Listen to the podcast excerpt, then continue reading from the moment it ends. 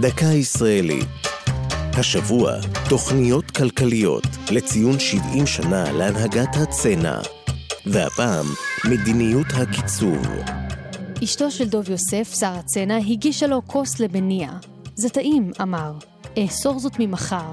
כך סיפרה בדיחה משנות החמישים, בעת שהונהגה בארץ מדיניות הקיצוב, הידועה בשם צנע. הקמת המדינה, מלחמת העצמאות וגלי העלייה ההמוניים חייבו הוצאות רבות. לכן נתמנה בשנת 1949 דוב יוסף לשר האספקה והקיצוב. כדי לפתור את המשבר, קבע יוסף בעצת מומחים את הקצבה הקלורית היומית הנמוכה ביותר שתאפשר קיום, בהתאם לגיל האזרח ולבריאותו. לחם אחיד הוקצב ללא הגבלה, ולצידו 58 גרם סוכר, 60 גרם קמח, 17 גרם אורז ו-600 גרם בצל.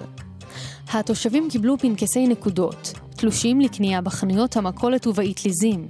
תחילה נתקבלו הגזרות בהבנה, אך ככל שהתארכו התורים והקיצוב התרחב, גם לתחומים כמו ריהוט וביגוד בסיסי, התרופפה משמעת הציבור בציות לצנע. במקביל, התפתח שוק שחור במוצרים כמו ביצים ובשר. אמנם משרד האספקה והקיצוב נסגר כעבור כשנה, אך מדיניות הקיצוב הרשמית נמשכה עד 1959. אז נשם הציבור לרווחה. זו הייתה דקה ישראלית על תוכניות כלכליות ומדיניות הקיצוב. ייעוץ, הדוקטור מרדכי נאור, עורך, ליאור פרידמן.